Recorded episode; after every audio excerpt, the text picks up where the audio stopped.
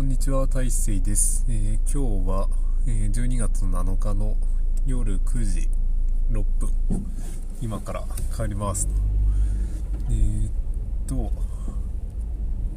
まあ、学校の試験期間があって、その、まあ、試験監督の日で、まあ、今日、えーっと、試験が終わったということで、えーっと、まあ、自分、今年は新任の年なので、えーっと、試験作ってないんですけど、まあ、試験監督中に、うんと、まあ、なんかいろいろアイディアが湧いてきたりしたのをなんかメモったりとかで、意外と学生の、えーっと、試験を、えー見る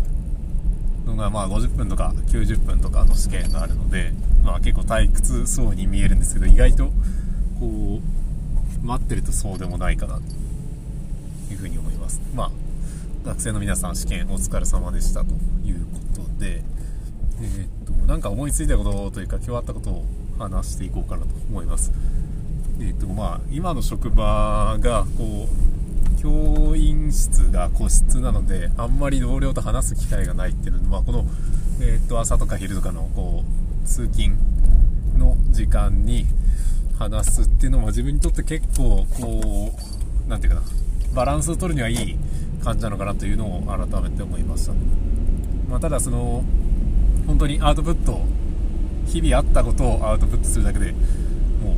うクオリティは二の次というか、もうただ喋ってるだけ。自分のための、え記録として残していこうと思ってるのでまあノイズとか内容とかえーとまあいろいろ、えー、と 我慢できない面もあるかもしれないですけど、まあ、そういった時はまあ聞かなくていいので、まあ、そういった感じでお願いします。でえっ、と、まあ、今日父親から電話がかかってきて、えーとまあ、前回の話で微妙に尊敬できない父親ですね、まあ、その尊敬できない状態酔っ払いの状態で電話かかってきて何の話かなと思ったらこう携帯電話が古くて、えー、とエクスペリアのえーっと、なんだっけな、Z5 かな。確かそのぐらいで、4年前ぐらいの機種で、えーっと、姉が海外、オーストラリアに住んでいるので、えーっと、まあ、そことの通話を Facebook のメッセンジャーの通話の機能で行っているんですけど、それが、それをするたびにスマホが落ちるということで、えーっと、まあ明日ドコモショップに行くけどまあ何していいかわからんみたいなそういうこう情けない電話でした。でまあ父親とは離れて暮らしてるんですけど実家にはまあ長男がいて母親がいてまあたまにえーっと姉がこうえーっと子供たちを連れて帰ってきたりとかしているんですけれどもその誰も父親のスマホの世話をしてくれないというちょっと若干かわいそうなのかな、まあ、自業自得かなというようなところもあって、えーっと、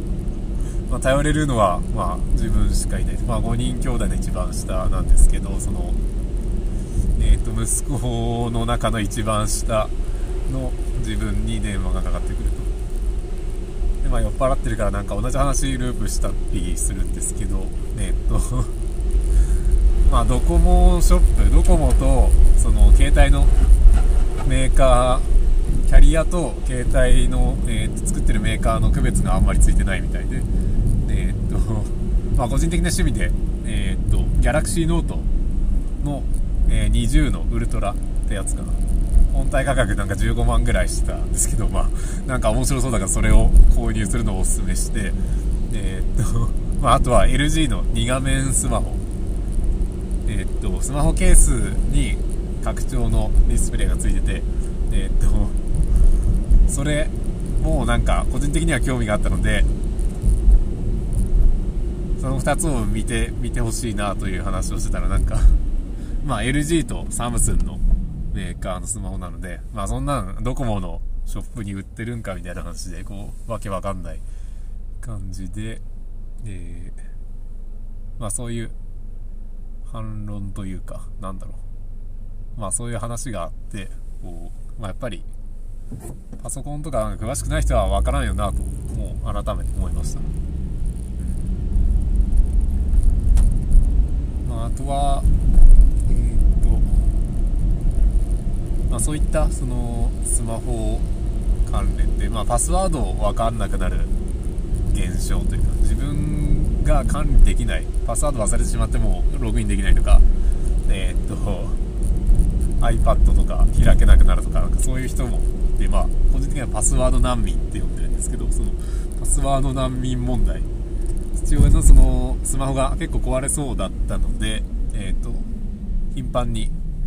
えー、再起動とかもするし、そのパスワード難民問題があったので、もう自分でこっちで勝手にパスワードを決めて新しくして、えー、っと、LINE と Facebook と、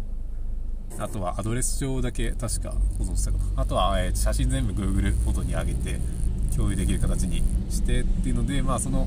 パスワードはこっちで控えてあるので、まあその辺は問題ないかなというので、えーとまあ、いつスマホが壊れても大丈夫なような状況にはしてあるというような感じですね。であとはそう酔っ払いの話でえー、っとなんか意図的にやってるのか分かんないけど同じ話をぐるぐる永遠とループするっていうなんか地方症の地方症っていうかアルツハイマーの、えー、っと高齢者の方、まあ、高齢じゃなくてアルツハイマーいるからその同じ話を繰り返すっていうのが、まあ、先に酔っ払ってるからなのかそういう現象が起きて、えーとまあ、ただこっちでその話題切り替えたらその話題になるのでもう積極的に多分ずっと話ループしてるなと思ったらガンガン、えー、口出していった方がいいのかなとかいう学びもありました。はい。でまあちょっと話題を変えてえー、っとなんか今日えー、っとそうメールでえっと漫画の新刊情報みたいなえーと、メルマガサービスに登録してて、えーと、コミックスペースかな。で、えっ、と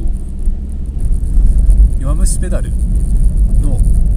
漫画ですね。その自転車のロードレーサーの、えーと、漫画。で、まあ、最近なんかロードレーサーのってマウンテンバイク乗ってるみたいですけど、えーと、その漫画の情報が来て、えー、とそれの何て言うかな。あそう Amazon のレビューを見て Amazon のレビューを見てえー、っと結構まあ最近の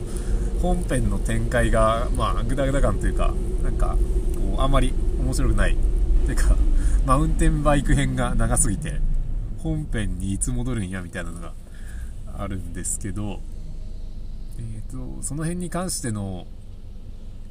えーと結構否定的な意見がその Amazon レビューで多くてこうその辺りちょっと気になるなと思いましたなんか最近あんまりその否定的なコメントというかこうネガティブなコメントをあんまり見てなくてやっぱこういう考えの人もいるよなと思いながらもやっぱりなんかそういうコメントあんま見たくないなと思いながらいました、まあ、昔そのゲームの好きなゲームの情報とかもその2チャンネルでかなりのそのアンチコメントというか本当否定的なコメントをいっぱい見たりしてまあそういうもんかというので、えー、っと 思ってたんですねまあやっぱり見てて気持ちいいもんではないな建設的な議論になってないので。まあただそれもその否定的なコメントを出して共感してもらいたいっていう人のその感情も理解できるし何とも言えないところで。まあ個人的にまあ見ててこう買うのを物理的な本として買うのをやめたのでまあそこでうんまあ、結構前に決断してる面があるから、まあ、惰性で買ってる人とかはもう本当にやめてくれみたいな感じなんじゃないかなと思うんですけど、まあ多分そのマウンテンバイク編というかそそれは作者が本当に書きたくてまっすぐ書いてるんじゃないかなと思うんですけど、まあ、結構話長くなってるんですけどえー、っと何だったかな。えっとその弱虫ペダルの作者もそのなんていうえー、っとそのマウンテンバイクに乗っててあとはえー、っとそうそうそう。で主人公の坂道くんですね。そのロードレーサーにの乗ってその自転車のロードレースの試合に出るんですけどそのロードレースに乗るまでの展開がすごく長くて、まあ、それもママチャリで結構走ってたっていうので、えっ、と、それも編集の方がかなりもう早くロードレース乗せましょうよみたいな、そういった働きかけをしてたけど、まあ結構、なんだったの、本編で何巻ぐらい ?2、3巻ぐらい乗ってないかな？もっと乗ってないかもしれんけど。っていうのもあって、今のマウンテンバイク編もなんかそういう状況に近いんじゃないかなっていうのがあります。まあ、作者が書きたくて書いてるけど、多分、読者の反応としてはもういつまで乗ってんじゃんみたいな。1年ぐらいやってるから、その、本編っていうか、脱線というか、サイドストーリー的な展開が長すぎる。というのはあります。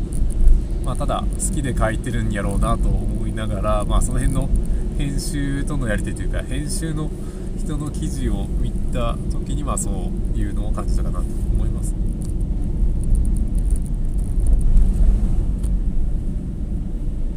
ということで、まあ、あとは漫画自体もそのやっぱり最初のえー、っと、坂道くん、主人公が1年生の時の、まあ3年生の先輩のキャラとかが立ちすぎてて、まあそれ以上の人気出すことがかなり難しいんじゃないかなというのも思っていて、その、まあ漫画もアニメみたいにこう1期、2期のシステムがあれば、こう無理に連載を続けなくてもいいのかなとか思ったりしてますね。うん、そのアニメの1期、2期っていうのも、えー、っと、まあ結構最近になってからのシステムかなと思ってて、自分が子供の頃、多分20年前ぐらいはなかったというふうに思います。まあ、その辺うまくやったのが、その、あれだな、なんか続編があるかないかみたいな匂わせ方で終わるっていう、そのライアーゲームの終わり方とか、すごい斬新だったなと思ってて、まあここで完全に終わるつもりだけど、続編をかけるようにしておくっていうのが大事かなと。最近そのジャンププラスで、あれだな、